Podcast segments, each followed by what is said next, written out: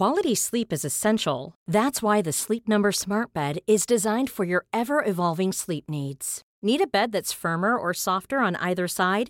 Helps you sleep at a comfortable temperature? Sleep Number Smart Beds let you individualize your comfort so you sleep better together. JD Power ranks Sleep Number number 1 in customer satisfaction with mattresses purchased in-store. And now save 40% on the Sleep Number limited edition Smart Bed for a limited time.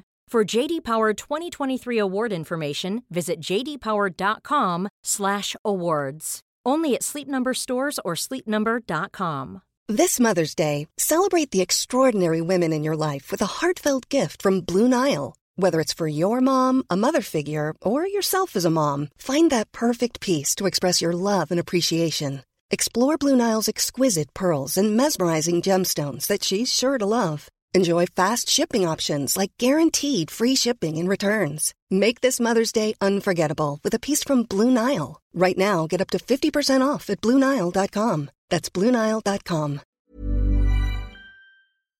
Hello, everyone. Welcome back to the History Hit Warfare podcast. I'm your host, James Rogers.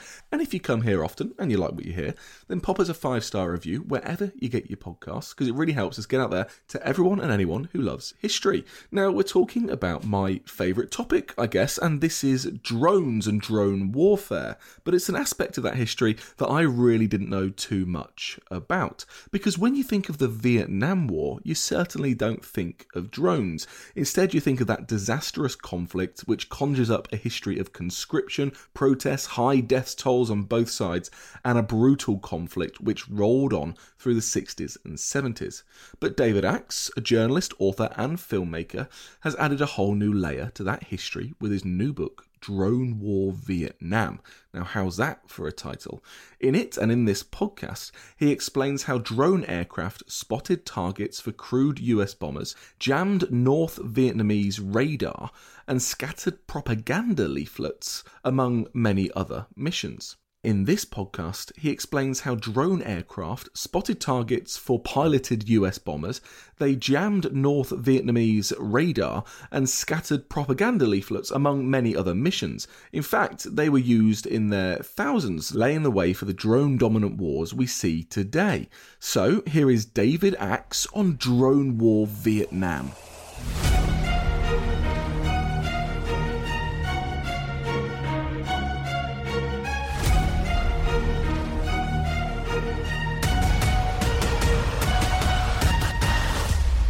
Hi, David. Welcome to the History Hit Warfare podcast. How are you doing today? Great. Thanks for having me. Not a problem at all. How's your summer been? Uh, viral. How's your summer been? viral in the sense of global pandemic, or viral in the sense of your book is going wild? No, I do live on the same planet you do, so uh, no, it's been pretty pandemicy. And over in the US, I fear that it's getting worse again with a, another wave coming through. Whereabouts in the US are you? I live in South Carolina, which is currently one of the worst affected places in the world for COVID right now. Oh, David, I am sorry to hear that, and our thoughts go out to you. I hope you're able to get over to Europe soon enough so that we can hear you talk about your new book and your fascinating research. Thanks. Now, I talk a lot about drones from the First World War through to future war drones in some form or another have made their way to the top of the world's lists of the most wanted weapons by nation states. And much of this, especially in the case of the US, is perhaps about trying to reduce the risk to human life, on one side at least, by replacing soldiers with robots, or at least that's what we're told. But there is one war, in the 20th century at least, that I've really only had and read scant reports about when it comes to the use of drones. And this is Vietnam. It's not a conflict you think about when you think about drones. So I'm really keen to learn more. So let's start with some basics. First of all, what sort of drones are we talking about here when we're talking about drone use in the Vietnam War? Drones were fairly common in the Vietnam era. There were several types the type that I focused on, I would argue, was the most important, that had the most immediate and deepest impact on the air war over Vietnam, the uh, Ryan Aeronautical Model 147 Lightning Bug. Okay, so tell us a little about the Ryan Aeronautical Lightning Bug. This isn't an armed system, is it? This we're talking about more of an unarmed surveillance system. Is that right? The Lightning Bug was unarmed for the duration of the Vietnam War. As the war was ending, the Air Force began experimenting with arming the drone. For the purposes of the Vietnam Air War, the Model 147 performed reconnaissance missions, leaflet dropping propaganda missions, decoy missions, and electronic intelligence, among other unarmed missions. The Model 147 is an adaptation of a target drone, a very simple jet powered subsonic semi autonomous radio controlled plane, basically, that the US military had been using prior to Vietnam for many years for target practice. It was actually earlier in the Cold War that the Air Force realized it had a need for an unmanned reconnaissance system. In 1960, the Soviet Union shot down a manned U 2 spy plane operated by the CIA. The pilot, Gary Powers, was captured spent a couple years as a guest of the Soviet Union, and it was a major diplomatic crisis. That wasn't the only U 2 spy plane that landed itself in diplomatic trouble during the early 1960s. Another U 2 was shot down over Cuba, and the pilot was killed. So the U.S. defense establishment realized it had a problem, which is that one of its main manned aerial reconnaissance systems was vulnerable not only in military terms, but also prone to causing a diplomatic crisis. If you shoot down a U 2 and capture the pilot, the pilot is not only a symbol of your intrusion, but he's a bargaining chip. So it was in the early 60s that some officers inside the Pentagon brainstormed the idea of converting a target drone into a reconnaissance drone. Drones themselves were not new. Radio controlled aircraft had been around and even seen frontline use since the early 20th century. And late in World War II, there were some very simple radio controlled glide bombs, and the US military even experimented with a remote controlled B 17 bomber. So the idea of a remote controlled aircraft wasn't all that new, but in the early 60s, they mostly, in U.S. military service, were relegated to target drone duties. You launch them, you shoot them down for practice. The U 2 crisis motivated the Pentagon to fit a camera to a one of its most popular target drones, the Model 147, and see if that drone couldn't at least partially replace the manned U 2 spy plane. Now, as history will tell us, the drone did not replace the U 2 spy plane. The U 2 is still in service today. But history also tells us that the idea of a reconnaissance drone was a good one and could save pilots' lives. And that was evident as early as the Vietnam War, even if history kind of briefly forgot that drones played an important part in that conflict. What other conflicts were they used in around that muddy, muggled period of the Cold War when tensions are high. Are these also used over places like Cuba? Are they ever sent over any part of the Soviet Union? Are they used over Korea? Yes, no, and yes. So the Model 147 actually had an opportunity to contribute to the U.S. reconnaissance effort over Cuba during the Cuban Missile Crisis. So after a crash effort, the very first reconnaissance equipped Model 147s were ready for service as early as 1962. And the U.S. Air Force loaded up some of its initial consignment of Model 147s onto their C 130 launch plane and were ready to fly them over Cuba when some senior officers intervened and said, no, we don't want to waste these drones on a conflict as small as Cuba. The Model 147 in 1962 was a closely held secret. Not only did America's enemies not know that the U.S. Air Force had an unmanned reconnaissance vehicle at its disposal, but many people in the U.S. military itself did not know that this thing was available. And senior planners didn't want to tip their hand and reveal the Model 147 over Cuba when they had the option of maintaining its secrecy in the event that war kicked off in Europe and NATO needed these Model 147s to spy on the Soviets. The Model 147s were most active over Vietnam, but the Air Force did develop a special version, the Model 147 TE, for use over North Korea. The Israeli Air Force also bought a small number of the aircraft for use in its own dangerous neighborhood. So it wasn't strictly a Vietnam air vehicle. The Model 147 flew over numerous theaters in the 1960s and 70s. But with the end of the Vietnam Air War, the prime motivator for the drone campaign ended, and many of the people most responsible for making unmanned reconnaissance a thing in the Vietnam War retired. Uh, and the idea itself kind of got a bit discredited as the Pentagon shifted its attention back to deterring the Soviet Union in Europe.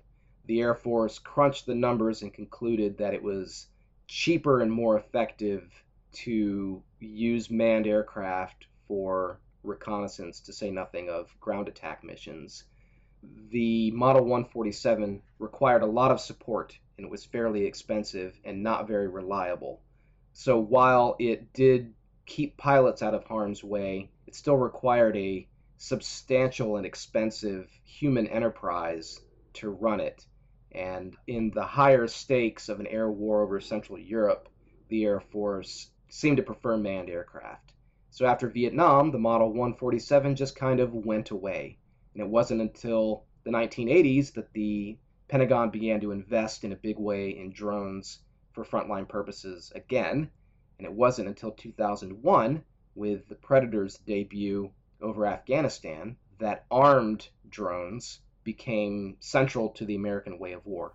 It is fascinating how there's this chopped up yet still linear and chronological history of how drones developed whether they were used as part of those B 17s and Liberator bombers that were retrofitted into drones during the Second World War and then rescooped up in the 1960s, then dropped off again in the late 70s and picked up again through into the 80s as you got more like the Pioneer systems that become the Predator. And like you say, the dawn of what you can say the first proper drone age, when October 7th, 2001, you have that first drone strike after the attacks on 9 11 on Mullah Omar in Afghanistan. There is a long history there of drone warfare, but I am still fascinated by this Model 147. So I'm going to ask you a really nerdy technical question, David.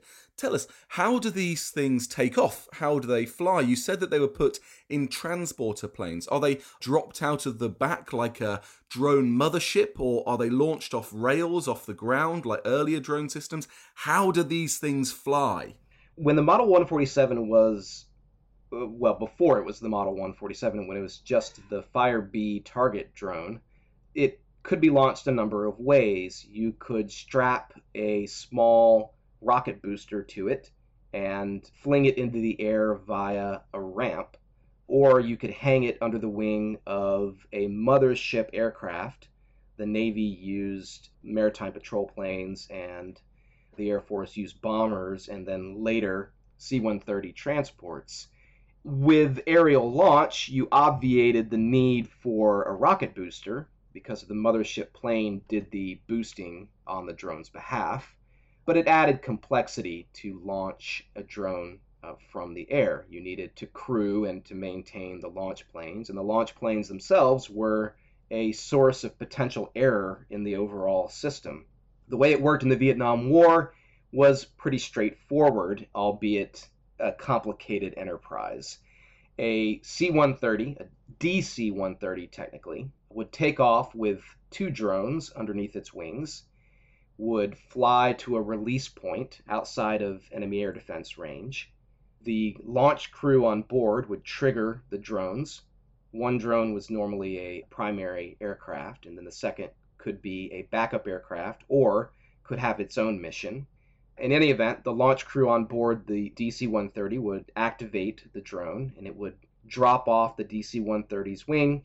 Its own engine would trigger, and then it would wing on its way at a subsonic speed at an altitude that varied. There were low altitude models and high altitude models.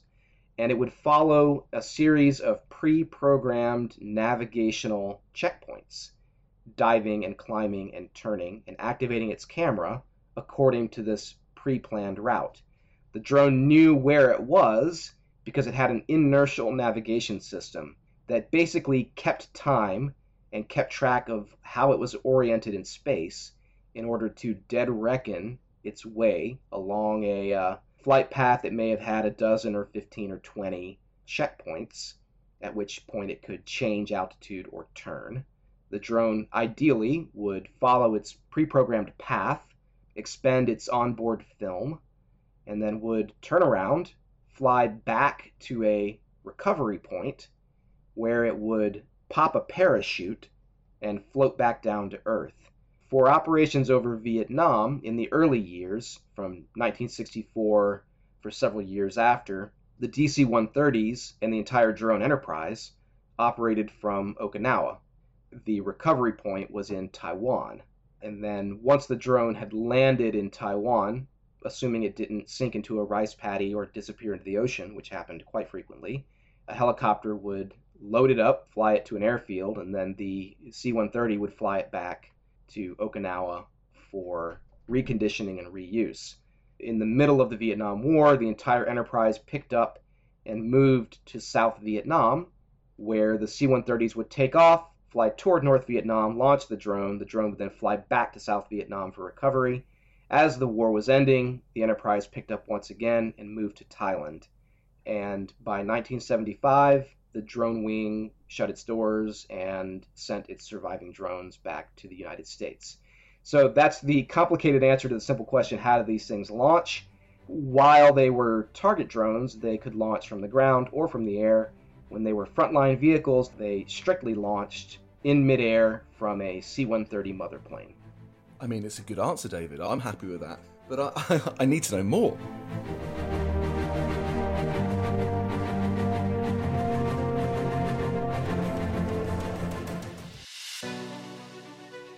If you love ancient history, then don't worry, we've got you covered. I'm Tristan Hughes, host of the Ancients podcast, the podcast for all things ancient history. And these are the only surviving boxing gloves from the Roman Empire, and the earliest surviving boxing gloves for over 1,600 years. So, through this material, we're actually looking at this entangled sum of hundreds and thousands, in fact, of stories of life across ancient Eurasia. Baths of Cleopatra. I had never come across any such thing before.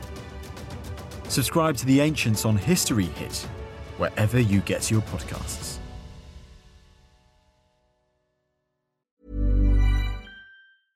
Quality sleep is essential. That's why the Sleep Number Smart Bed is designed for your ever evolving sleep needs. Need a bed that's firmer or softer on either side? Helps you sleep at a comfortable temperature? Sleep Number Smart Beds let you individualize your comfort so you sleep better together. JD Power ranks Sleep Number number 1 in customer satisfaction with mattresses purchased in-store. And now save 40% on the Sleep Number limited edition Smart Bed for a limited time. For JD Power 2023 award information, visit jdpower.com/awards. Only at Sleep Number stores or sleepnumber.com. Mother's Day is around the corner. Find the perfect gift for the mom in your life with a stunning piece of jewelry from Blue Nile. From timeless pearls to dazzling gemstones, Blue Nile has something she'll adore. Need it fast? Most items can ship overnight. Plus, enjoy guaranteed free shipping and returns. Don't miss our special Mother's Day deals. Save big on the season's most beautiful trends. For a limited time, get up to 50% off by going to BlueNile.com. That's BlueNile.com. There's never been a faster or easier way to start your weight loss journey than with PlushCare PlushCare accepts most insurance plans and gives you online access to board-certified physicians who can prescribe FDA-approved weight loss medications like Wegovy and Zepbound for those who qualify. Take charge of your health and speak with a board-certified physician about a weight loss plan that's right for you. Get started today at plushcare.com slash weight loss. That's plushcare.com slash weight loss. plushcare.com slash weight loss.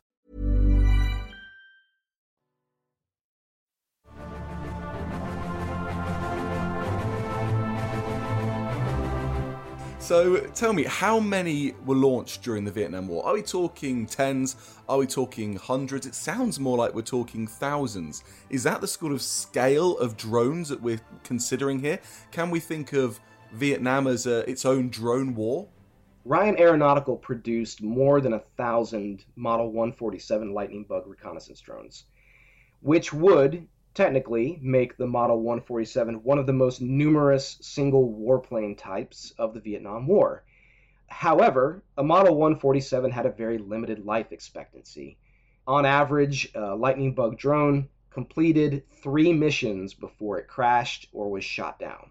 So, 1,000 aircraft in total completed only around 3,000 missions which not only makes the Model 147 one of the most numerous airplane types of the Vietnam War, but also one of the least survivable.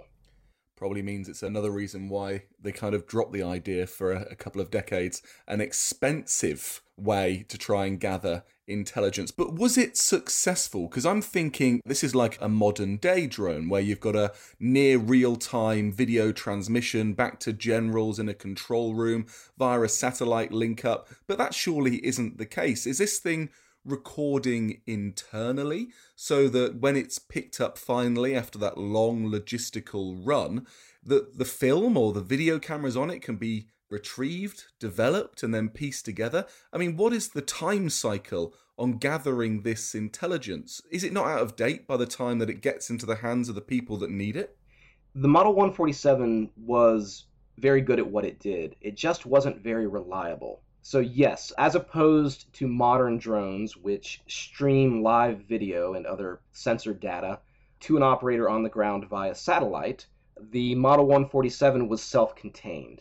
It's not that satellites didn't exist, but GPS and extensive satellite communications that we take for granted today did not exist. So once the drone launched, it was on its own until it got back to base. The drone, depending on the model, had one or several film cameras on board.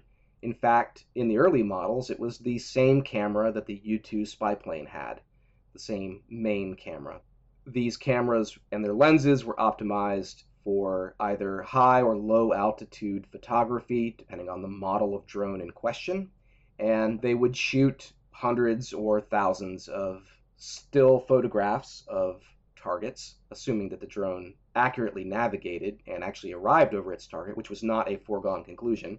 But in any event, the drone would snap photographs and then return back to base. Once the drone had recovered, the crews on the ground would remove the film canisters, and all of that came with great risk. If a drone recovered into the ocean or into a rice paddy, it could compromise the film canister and destroy the film. But assuming that the crews successfully recovered the film canister, they would have to then ship it off for processing and analysis, which was a problem with the drone enterprise. So the Model 147s were manufactured by Ryan Aeronautical, a San Diego drone manufacturer, but they also were operated largely by Ryan Aeronautical contractors. There were Air Force airmen in support, but for the most part, the maintenance and launch and recovery of the Model 147s fell to civilian contractors the Air Force did not read in these civilian contractors on the intelligence side of the drone enterprise. So when a Model 147 came home with a canister of film, the Ryan aeronautical contractors were not allowed to develop and analyze that film. That was the Air Force's job. And the Air Force did that work in the United States. So film canisters of presumably targets in North Vietnam would have to fly to the United States for processing. only after which the actual intelligence could filter down to the frontline forces. So it was a big problem, the lag between when a Model 147 completed its mission and when uh, bomber crews or frontline ground units or whatever would have access to this intelligence. And it was also a problem for Ryan Aeronautical's attempts to make the drone more reliable. So many of the drones were missing their target zones by just a few miles. And that meant either the drone had an internal error that was leading it slightly off course, or the launch planes were in the wrong location when they fired off their drones. And a miss of even a few miles would set the drones off on the wrong course, and that error would accumulate as the drones flew many hundreds of miles and then turned around and tried to come home.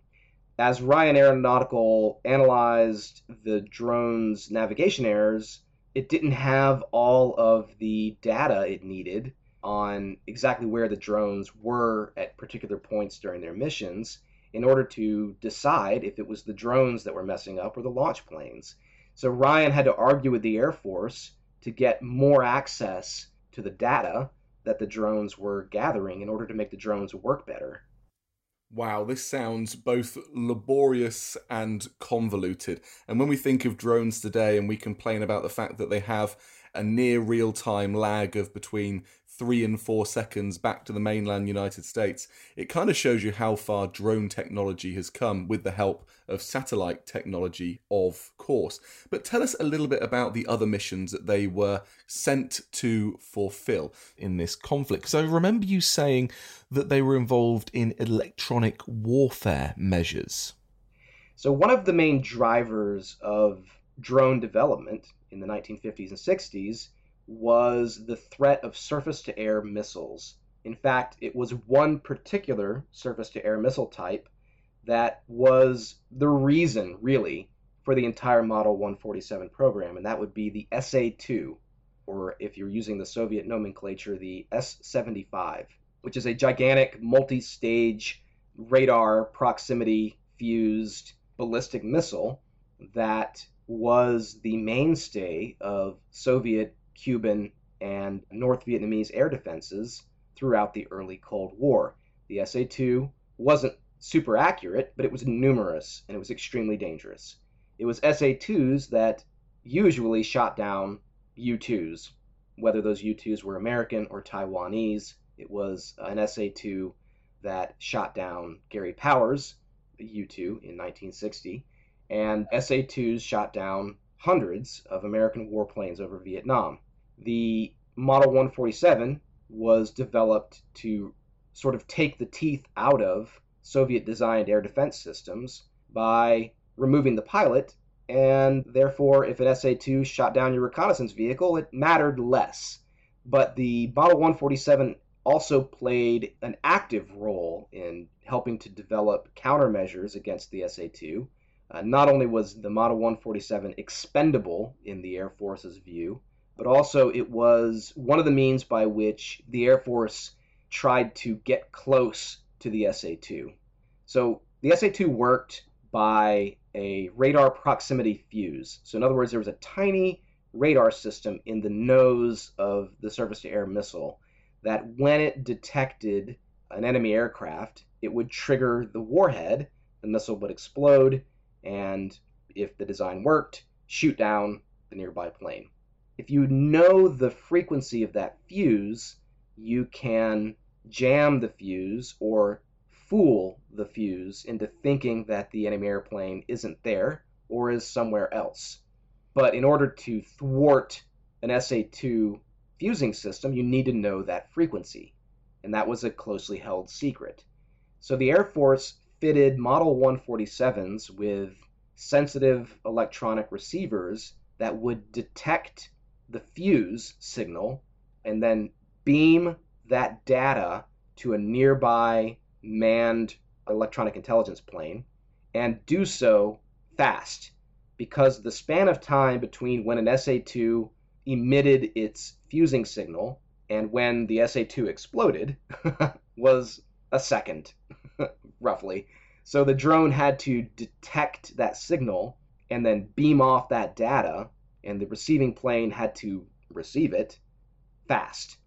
So the Air Force built a very small number of Model 147D and Model 147E Lightning bugs. These were not reconnaissance aircraft, rather, they were electronic intelligence aircraft. Their purpose was to fly a suicide mission directly into enemy air defenses, in this case, North Vietnamese air defenses, draw fire from SA 2 batteries, capture that fusing signal, and beam it off. And that mission, the Air Force called it Long Arm, was wildly successful uh, in 1965. Some Pentagon officials described it as one of the most important and successful intelligence efforts of the entire war. With the fusing data in hand, the military was able to develop jammers and spoofers that it could fit to manned aircraft to thwart the SA 2 system. And it's kind of hard to calculate exactly how many manned aircraft and how many pilots the Model 147Ds and Es helped to save, but easily dozens, scores. That is to say, the SA 2 got a lot less effective after 1965 thanks to these suicide drones that captured that fusing signal in that one second and beamed that data off to a manned plane. That is absolutely incredible, David. These are like flying science labs in the sky that are hoovering up this signal, this data almost, and then sending it off to save lives and to save planes to ensure the US can carry out its missions more safely. And it's almost reminiscent a little bit of the fact that drones are used today by many nations to hoover up metadata to help with targeting as well. So maybe there's a little bit of a kind of genesis of the way in which drones are used today in there as well. Now, I've got one final question for you, David. Were these drones ever involved in their own dogfights? I can only assume they must have been pretty bloody useless in that sort of situation. But did they shoot down any of the enemy themselves? So there's another model of the Lightning Bug, the Model 147N, it wasn't a reconnaissance aircraft, and it wasn't an electronic intelligence aircraft. It was a decoy. Its entire job was to distract North Vietnamese air defenses from other drones or manned aircraft to, in essence, draw enemy fire without even gathering any intelligence on the enemy air defenses, just to draw the fire and get shot down. These Model 147s, the decoys, the N models, were accidentally fairly successful dogfighters. So they didn't actually engage in dogfights with North Vietnamese MiGs. They weren't even armed. But they did attract a lot of attention. They had a lot of North Vietnamese MiGs chasing after them. And because the Model 147s had long range and the MiGs didn't, on at least five occasions, North Vietnamese MiGs chased after the Model 147s and the pilots, I guess distracted by the chase, didn't notice that they ran out of fuel and the MiGs crashed trying to shoot down these decoy Model 147Ns. So the lightning bug, depending on how you count it, has at least five MiG kills to its name. During other Model 147 missions, a North Vietnamese surface to air missile shot down a North Vietnamese MiG. In another uh, Model 147N mission, a North Vietnamese MiG accidentally shot down a fellow North Vietnamese MiG. So the Model 147s forced five MiGs to crash and then kind of lured two other MiGs into getting shot down by friendly forces. So if you look at it another way, the Model 147 has seven kills to its name. None of them on purpose, but I mean, a kill's a kill. And if, you know, they're operating in that decoy role, then it's kind of part of the purpose, isn't it?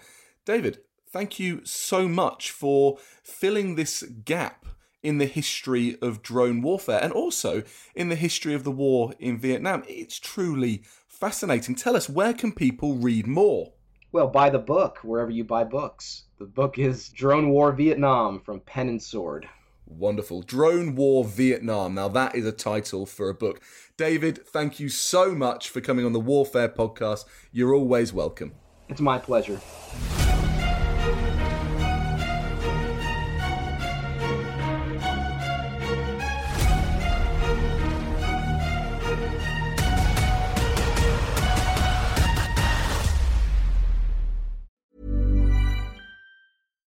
Here's a cool fact a crocodile can't stick out its tongue. Another cool fact you can get short term health insurance for a month or just under a year in some states. United Healthcare short term insurance plans are designed for people who are between jobs, coming off their parents' plan, or turning a side hustle into a full time gig. Underwritten by Golden Rule Insurance Company, they offer flexible, budget friendly coverage with access to a nationwide network of doctors and hospitals. Get more cool facts about United Healthcare short term plans at uhone.com. Hey, it's Paige DeSorbo from Giggly Squad. High quality fashion without the price tag? Say hello to Quince.